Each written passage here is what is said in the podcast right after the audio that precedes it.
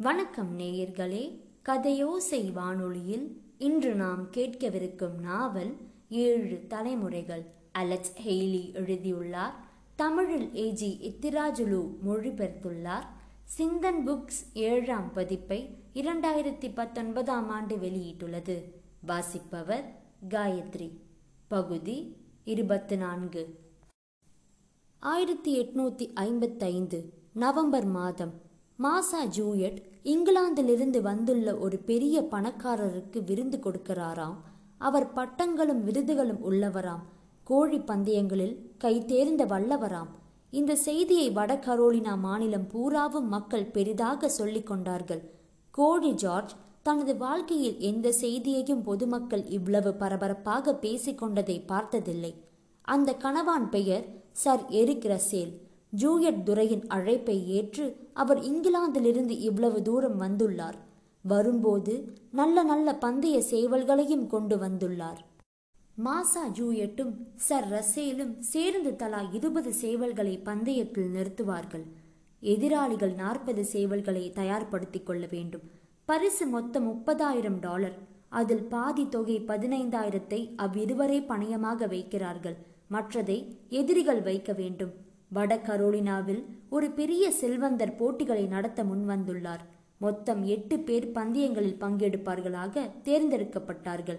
மாசா டாம்ப்ளே அந்த எட்டு பேரில் ஒருவர் என்பதை சொல்ல வேண்டியதில்லை.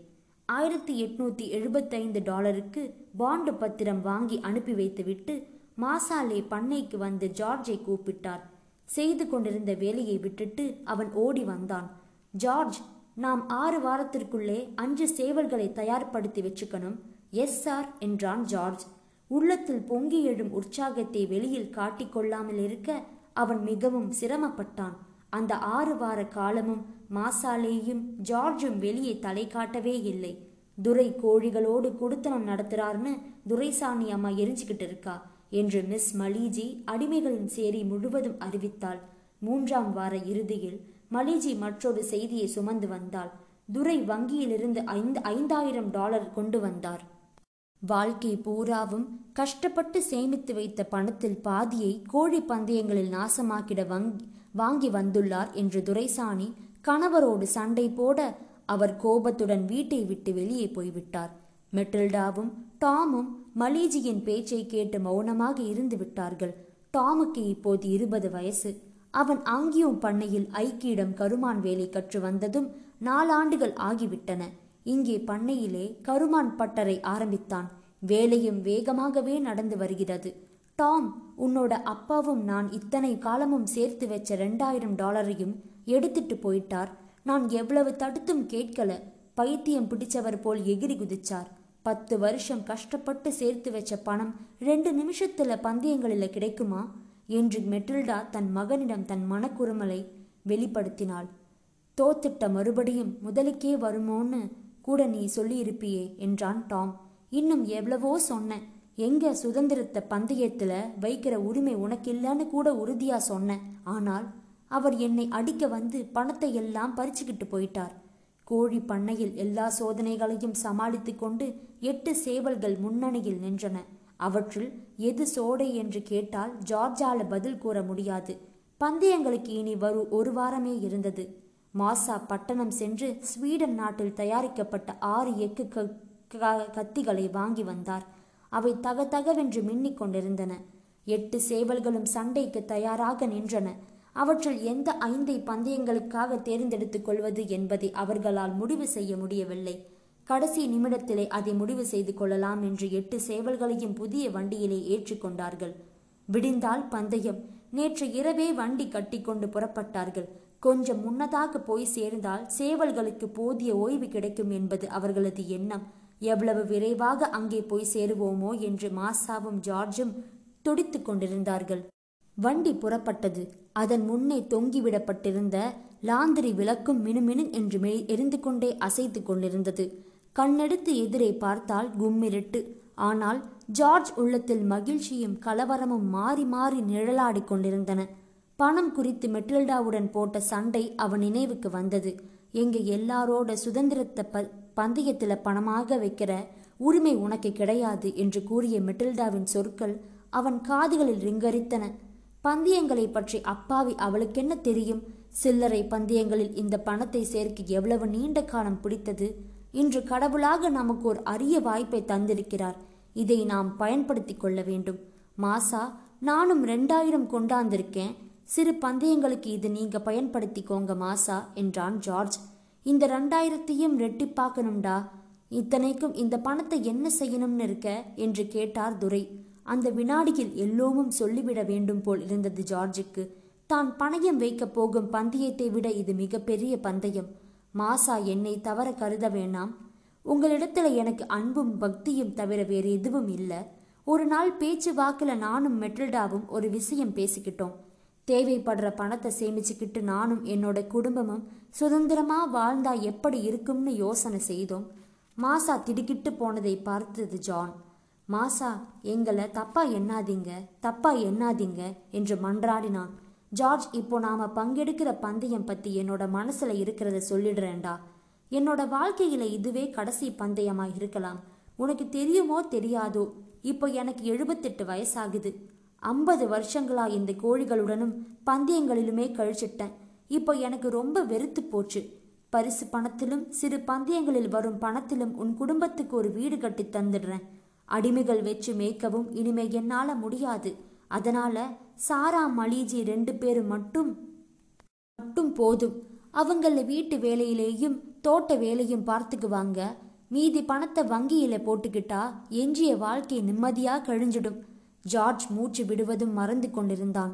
அடே நான் சொல்றது என்னன்னா நீங்க எல்லோரும் எங்ககிட்ட நம்பிக்கையா நடந்துக்கிட்டீங்க. எப்போதும் எனக்கு தொந்தரவு தரல. பந்தயத்துல நாம வெற்றி பெற்றா உனக்கு நாலாயிரம் வரும். எனக்கு வர நாலாயிரமே போதும். உங்க எல்லோரையும் விடுதலை செய்திடுறேன். ஒரு பைசா அதிகம் வேணாம் உன் ஒருவனுக்கு நாலாயிரம் தர மாசா ஜூயட் முன் வந்திருந்தார் இல்லையா? அந்த பேரத்தை நான் ஒப்புக்கல. ஹம். சுதந்திரமா வெளியே வாழணும்னு இருந்தா அப்படியே போவீங்க. ஜார்ஜ் கண்களிலிருந்து ஆனந்த கண்ணீர் வடிந்தது. உணர்ச்சியை அடக்கிக் கொள்ள முடியாமல் மாசாவை அப்படியே அணைத்து கொள்ள முன்னே பாய்ந்தான். ஆனால் துரை அவனுக்கு எட்டாமல் பின்வாங்கிக் கொண்டார். மாசா நீங்க எவ்வளவு நல்ல செய்தி சொன்னீங்களே உங்களுக்கு தெரியாது. சுதந்திரமா வாழணும்னு நாங்க எப்படி துடிக்கிறோம் தெரியுமா? என்றான் ஆவேசமாக அவன் குரல் கம்மியது. நான் உன்னோட மனைவியையும் அம்மாவும் பிள்ளைகளும் நினைக்கிற அளவுக்கு கெட்டவன் அல்லன்னு அவங்களே தெரிஞ்சுக்குவாங்க என்றார் மாசா. அப்படி ஒண்ணுமில்ல மாசா. தேங்க்யூ மாசா என்று ஜார்ஜ் வண்டியில் பூட்டிய கழுதைகளை பலமாக அதட்டினான். பொழுது விடியும் போது வண்டி கோழி பந்தய தோப்பை அடைந்தது.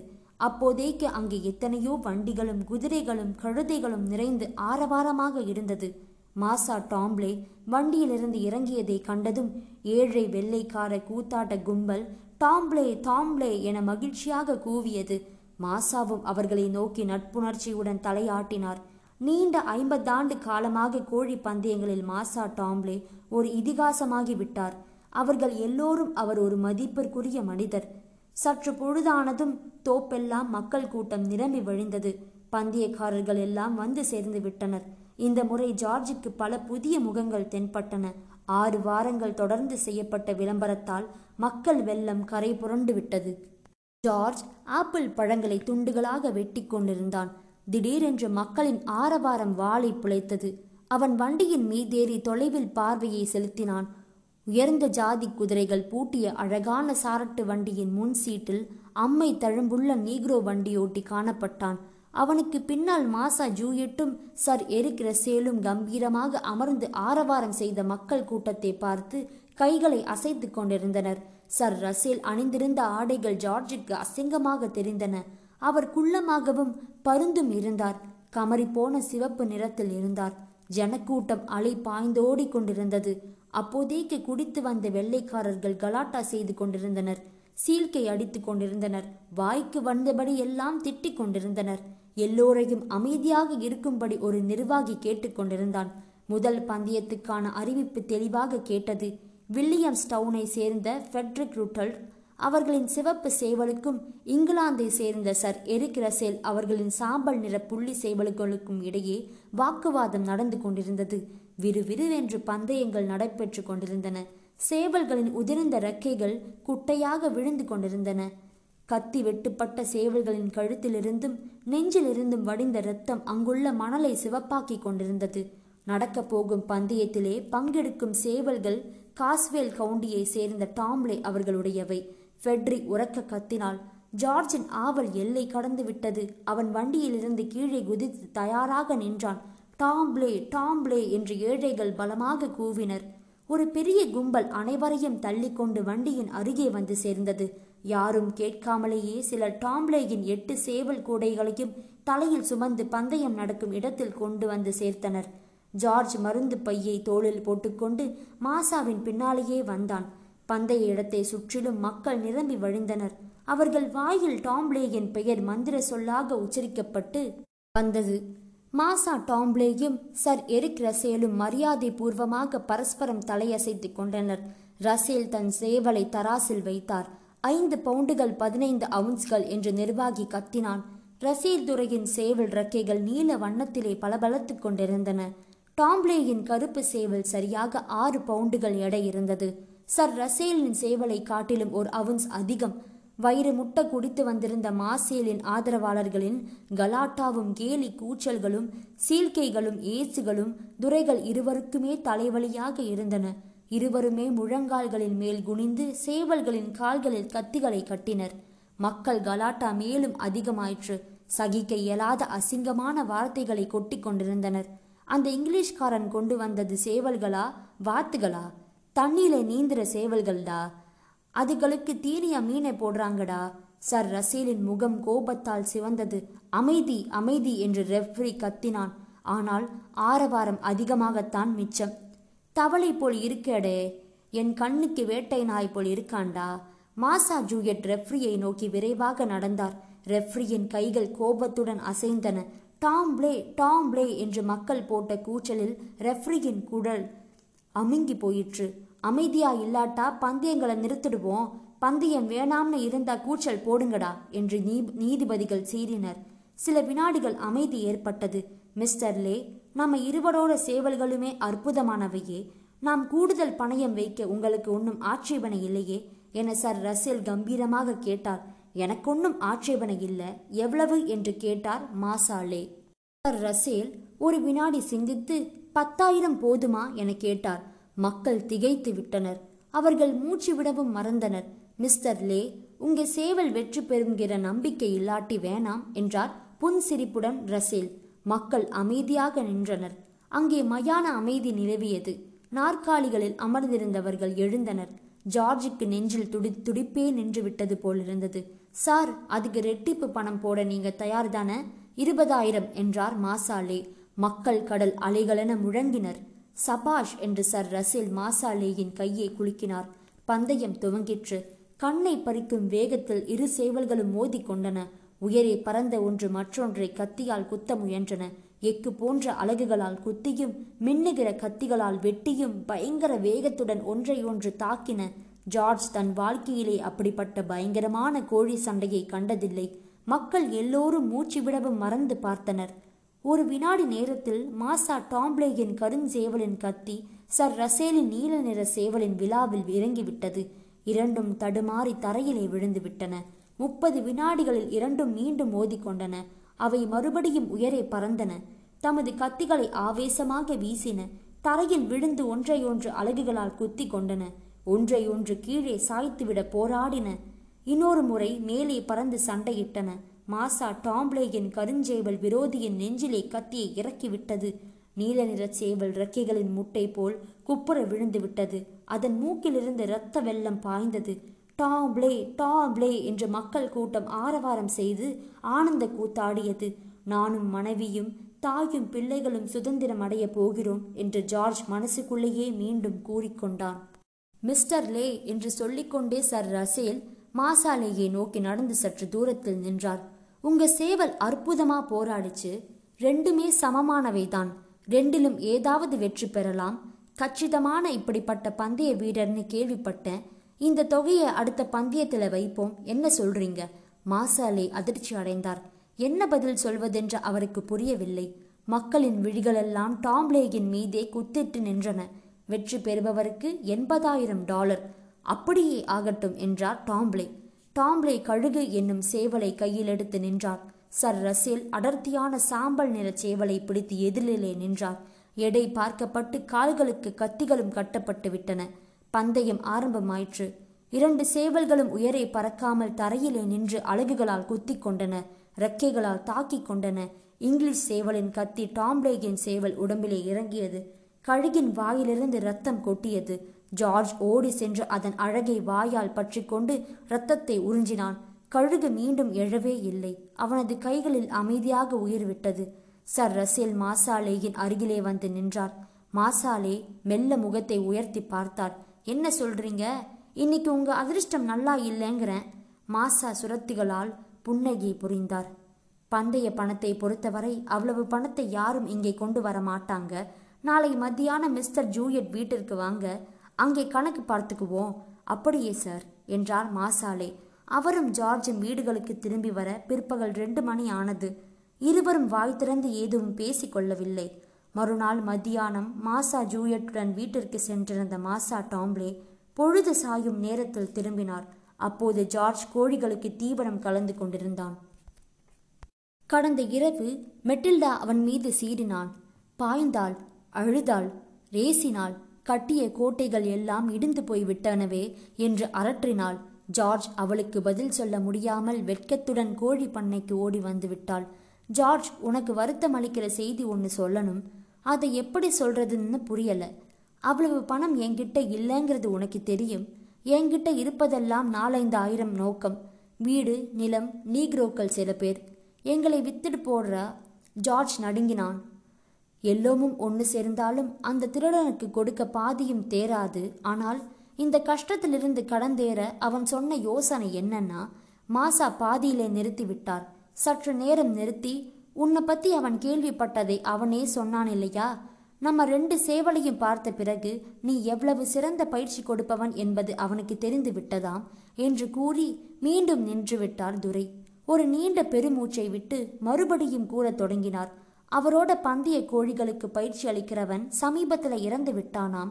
உன்னை போன்ற கருப்பன் கிடைச்சா அவர் ரொம்பவும் சந்தோஷப்படுவாராம். என்னிடம் இருக்கிற ரொக்கத் தொகையை கொடுத்துட்டு வீட்டை அடகு வச்சுட்டு உன்னை அவரோட இங்கிலாந்துக்கு அனுப்புனா வேற எதுவும் கேட்க மாட்டாராம். உன்னை இரண்டு வருஷம் மட்டும் தன்னிடம் வச்சுக்கிறாராம். மாசாலே ஜார்ஜ் முகத்தை பெருமுயற்சியுடன் பார்த்து இதுவெல்லாம் சொல்வதற்கு எவ்வளவு வேதனையா இருக்குதுன்னு சொல்ல முடியாது. எனக்கு வேற வழி இல்லை. அவர் என்னை குறைந்த அளவிலே விட்டுறாரு. அவர் சொல்ற ஒப்புக்கொள்ளட்டா நான் சர்வநாசம் ஆயிடுவேன் இதனால காலம் கஷ்டப்பட்டு சம்பாதிச்சதெல்லாம் அழிஞ்சு போயிடும் என்றார். ஜார்ஜுக்கு என்ன சொல்வதென்கிறதே புரியவில்லை. அவன் என்ன சொல்ல முடியும்? அவன் மாசாலேயின் அடிமைதானே? ஜார்ஜ் நீ முழுசா மூழ்கி போயிட்டேன்னு எனக்கு தெரியும். ஆனா ஒரு வாக்குறுதி தரேன். நீ இங்க இல்லாத போது உன்னோட குடும்பம் பூராவையும் கண்ணின் இமை போல் பார்த்துக்கிறேன். நீ இங்கிலாந்திலிருந்து திரும்பி வந்தப்புறம் ஆசா சட்டை பையிலிருந்து ஒரு காகிதத்தை எடுத்து ஜார்ஜ் முன்னால் வைத்து இதென்ன தெரியுமோ? ராத்திரி பூராவும் விழிச்சிருந்து எழுதின இது உன்னோட சட்டபூர்வமான விடுதலை பத்திரம். இதை என்னோட இரும்பு பெட்டியில பத்திரமா வைக்கிறேன். நீ திரும்பி வந்த அன்னைக்கு உன்னிடம் தந்துடுறேன் என்றார் துரை. ஜார்ஜ் ஒரு வினாடி அந்த காகிதத்தை பார்த்தான். மாசா அந்த பணத்தை கொண்டு எல்லோரையும் விடுவிக்கலாம்னு நினைச்சேன். எல்லாமே போய்விட்டது. கடைசியில் என்னையும் தீல் நாட்டுக்கு அனுப்பிக்கிட்டு இருக்கீங்க நான் திரும்பி வந்த பிறகு என்னை விடுதலை செய்யலாம். இப்போ என்னோட தாயாரையும் பெண்டு பிள்ளைகளையும் விடுக்கலாம். இல்லையா? என்றான் ஜார்ஜ். அவன் தன் நெஞ்சிலே கலன்று கொண்டிருந்த கோபத்தீயை பலவந்தமாக அடக்கி கொண்டான். மாசா ஜார்ஜை தீச்சன்யமாக பார்த்தார். அடே நான் என்ன செய்யணும்னு நீ சொல்ல வேண்டிய தில்லையடா. நீ பந்தயத்தில் பணம் போகிட்ட. அதுக்கு நான் பொறுப்பல்ல. ஆனாலும் உனக்கு வாக்குறுதி கொடுத்தே ரொம்ப அதிகம். உங்க நீக்ரோ கம்நாட்டிங்களோடு இதுதான் தொல்லை. வாயை அடக்கி பேசுடா என்று சீறினார் மாசா. இவ்வளவு ஏசியும் அவருக்கு திருப்தி ஏற்படவில்லை. அவர் முகம் கோபத்தால் சிவந்து விட்டது. நீ உன் வாழ்க்கை பூராவும் இங்கேயே விழுந்து கிடக்கிறேன்னு பார்க்கிறேனே தவிர இல்லாட்டா உன்னை யாருக்கோ ஒருத்தருக்கு வித்து தொலைச்சிடுவேன் என்று உருமினார். ஜார்ஜ் மாசாவை உற்று நோக்கி வாழ்க்கை பூராவும் உங்களுக்கு சேவகம் செஞ்சிருக்கேனே. எனக்கும் உங்களுக்கும் எந்தவித சம்பந்தமும் இல்லையா? என் வாழ்க்கையை இன்னும் ஏன் பாழாக்குறீங்க? என்று ஆவேசமாக கேட்டான். துணிமணிகளை சரி செய்துக்கோ சனிக்கிழமை புறப்பட தயாராயிரு என்று கடுமையாக கத்தினார் மாசா. கோழி ஜார்ஜ் சென்று விட்ட பிறகு மாசா டாம்ப்ளேயின் வாழ்க்கை மிகவும் மோசமாகிவிட்டது. அவருடைய துணிவும் செயல் திறமையும் மங்கிவிட்டன. அவரது சொத்து பத்து கரையத் தொடங்கிவிட்டன. சிறிய சிறிய பந்தயங்களுக்கு சென்றாலும் முகத்தை தொங்க போட்டுக்கொண்டு திரும்பிக் கொண்டிருந்தார். நூறுக்கும் ஐம்பதுக்கும் சேவல்களை விட்டு விற்று கொண்டிருந்தார் மதுவுக்கு அடிமையாகிவிட்டார். அது இல்லாமல் இரவில் உறக்கம் வருவதில்லை. அடிமைகளின் சேரியில் இருந்த பதினேழு பேரின் நெஞ்சங்கள் அச்சத்தால் நடுங்கிக் கொண்டிருந்தன. துரை எப்போது யாரை விற்று தொலைப்பாரோ தெரியாது. உடைந்த கண்ணாடி துண்டுகள் போல் யார் யார் எங்கெங்கோ சிதறி போய்விடுவோமோ என்று அஞ்சிக் கொண்டிருந்தார்கள். ஆயிரத்தி எட்நூத்தி ஐம்பத்தி ஆறாம் வருடம் தொடங்கியது. ஒரு நாள் மாலை ஒரு வெள்ளைக்காரன் மாசாவின் வீடெதிரே குதிரை மேலிருந்து இறங்கினான். துரை அவனை வரவேற்றார். இருவரும் வீட்டிற்குள் சென்றார்கள். சேரியில் இருந்தவர்களின் உள்ளத்தில் இடி விழுந்தது. அவர்களின் பார்வை மாடியின் சன்னல்களின் மீது விழுந்தது. துரைசாணி கீழே இருந்து மாடிக்கு சென்று விட்டதன் அறிகுறியாக அங்கே விளக்கு எரிய துவங்கியது. கீழே அறையில் துரையும் அந்த வெள்ளைக்காரனும் அன்றிரவு நீண்ட நேரம் பேசிக் கொண்டிருந்தார்கள் காலையிலே எழுந்துவிட வேண்டும் என்ற நினைப்பு வந்ததுமே அடிமைகள் எல்லோரும் தூங்க போய்விட்டார்கள். விடுந்ததும் மாசா மணியோசை எழுப்பினார். மலிஜி ஓடி சென்றாள். மற்றவர்கள் அனைவரும் வயலுக்கு புறப்பட்டு கொண்டிருந்தார்கள். மலிஜி பத்து நிமிடங்களில் திரும்பி வந்து மாசா சிற்றுண்டி சாப்பிட்டதும் எல்லோரும் அவரது மாடியின் எதிரே கூட வேண்டும் என்று கூறினாள். கிழட்டு பாம்பேயை நாற்காலியில் வைத்து எடுத்து வந்தார்கள். மற்றவர்கள் எல்லோரும் திகிலுடன் நின்று கொண்டிருந்தார்கள். மாசாவும் அவரது விருந்தாளியும் சிற்றுண்டி முடித்து வெளியே வந்த வந்தார்கள். முப்பது விழிகளும் அவர்கள் மீதே குத்திட்டு நின்றன. மாசா சமீப காலமாக நிறைய குடிக்கிறார் என்பதை அவர் கண்களே தெரிவித்தன. அடிமைகளுக்கு சற்று தூரத்தில் நின்று பெருத்த குரலில் பேசினார். அவர் வாயிலிருந்து சொற்கள் தடுமாறி உதிர்ந்து கொண்டிருந்தன. இனிமே உங்க பொறுப்பை என்னால் சுமக்க முடியாது. என் பக்கத்துல இருக்கிற பெரிய மனிதருக்கு உங்களை வித்துடுறேன் என்றார் மாசா. அவர் எதிரே நின்றிருந்த அடிமைகள் எல்லோரும் ஆழவாரம்பித்து விட்டார்கள். வாய் மூடுங்க ராத்திரியிலிருந்து உங்க அழுகையை பார்த்துக்கிட்டே இருக்கேன் என்றான் புதிய ஆசாமி. அவர்களின் அழுகை நிற்கும் வரை அவன் எல்லோரையும் கூர்ந்து பார்த்தான். நான் சாதாரணமான நீக்ரோ வியாபாரி அல்ல. புகழ்பெற்ற ஒரு பெரிய கம்பெனியின் தரப்பில் வந்திருக்கேன். எங்க கிளைங் ரிச்மாண்ட் சார்ல்ஸ்டன் மெம்சில் நியூயார்க்ஸின் எல்லா நகரங்களிலேயும் இருக்குது யாருக்கு எங்கே எத்தனை பேர் கருப்பனைங்க வேணும்னாலும் அத்தனை பேரையும் கப்பல்களில் ஏற்றி அனுப்புவோம். எங்க எல்லோரையும் சேர்த்து தானே விக்கிறீங்க மாசா என்று கத்தினாள் மெட்டில்டா. எல்லார் மனதையும் உருக்கி கொண்டிருந்த கேள்வி அது. வாய் மூடிக்கிட்டுங்கன்னு சொன்னா இல்லையா? கொஞ்ச நேரம் பொறுத்துக்கிட்டா அதுவும் தெரியும். உங்க துரை ரொம்ப நல்லவர். உங்க துரைசாணியம்மா உங்க எல்லோரையும் நினைச்சு ராத்திரி பூராவும் அழுதுகிட்டே இருந்தாங்க. உங்களை தனித்தனியா வித்தா மிஸ்டர் டாம்லேக்கு கொள்ள லாபம் கிடைக்கும். ஆனா உங்க துரைசாணியம்மா உங்களை எல்லோரையும் சேர்த்தே விற்கணும்னு முரண்டு பிடிச்சாங்க. உங்க துரையும் ஒத்துக்கிட்டார். நீங்க நரி முகத்துல முழிச்சுக்கிட்டு இருக்கீங்கடா. தேங்க்யூ துரைசாணி அம்மா. தேங்க்யூ ஏக ஏசுநாதரே என்று அரற்றினாள் கிஜ்ஜி பாட்டி. தேவன் கருணை கடல் என்றால் மெட்டில்டா ஆனந்தமாக நிறுத்துங்க. உங்களை எல்லாம் தனித்தனியாக வித்தா எவ்வளவு லாபம்னு சொல்லி பார்த்தேன். என் பேச்சு எடுபடல. அதுவும் ஒரு விதத்துல நல்லா நல்லதாவே போச்சு. இந்த ஊருக்கு கிட்ட அலமான்ஸ் கவுண்டில் வட கரோலினா ரயில்வே கம்பெனிக்கு பக்கத்தில் எங்க வாடிக்கையாளர் ஒருவத்திற்கு புகையிலை தோட்டம் இருக்கு.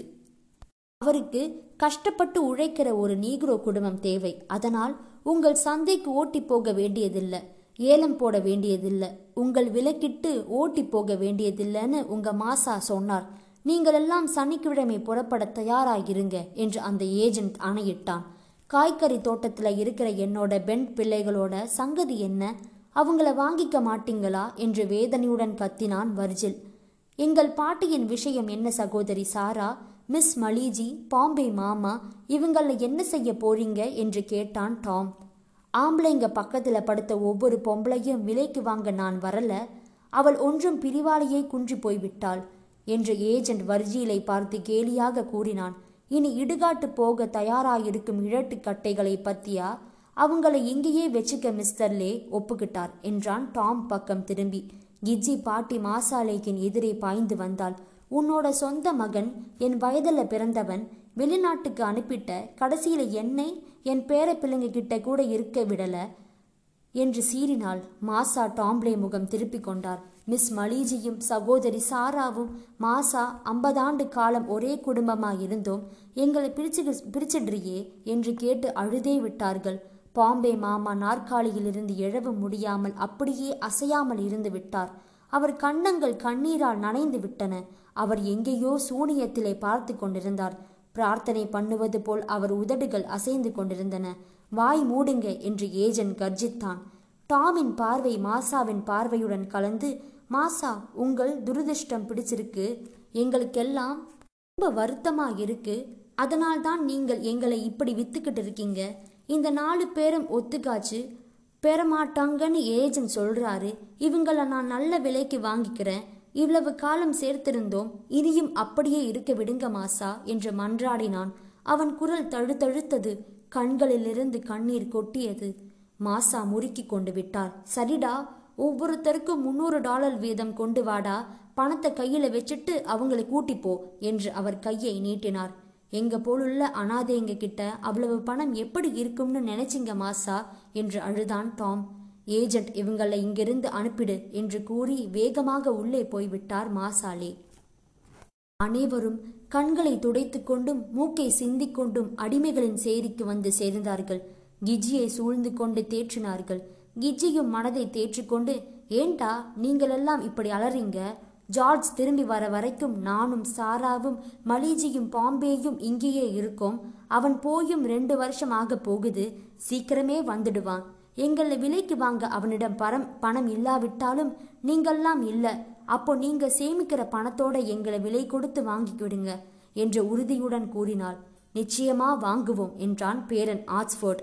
பிள்ளைகளை மீண்டும் நான் உங்களை பார்க்கறதுக்குள்ள உங்களுக்கெல்லாம் பிள்ளை குட்டி பிறப்பாங்க. அவங்களுக்கு எங்க அம்மா பெல் பத்தி அப்பா குண்டா பத்தி நீங்க சொல்லணும். என்னை பத்தி என் மகன் ஜார்ஜ் பத்தி உங்களை பத்தி சொல்லணும். நாம் எந்தெந்த துரைங்கிகிட்ட வேலை செய்தோமோ என்னென்ன கஷ்டங்கள் பட்டோமோ எல்லாமும் சொல்லணும். தவறாம சொல்றோம் பாட்டி என்று எல்லோரும் ஏக குரலில் கூறினார்கள். நான்கு நாட்கள் கழிந்து விட்டன. மறுநாள் புதிய ஊருக்கு புறப்பட வேண்டிய நாள். அன்றிரவு எல்லோரும் கண் விழித்தே இருந்தார்கள். அந்த பூமியை அவர்கள் இனி பார்ப்பு பார்க்க போவதில்லை. அனைவரும் ஒருவர் கைகளை ஒருவர் பிடித்துக்கொண்டு விடியும் வரை அப்படியே உட்கார்ந்து விட்டார்கள்.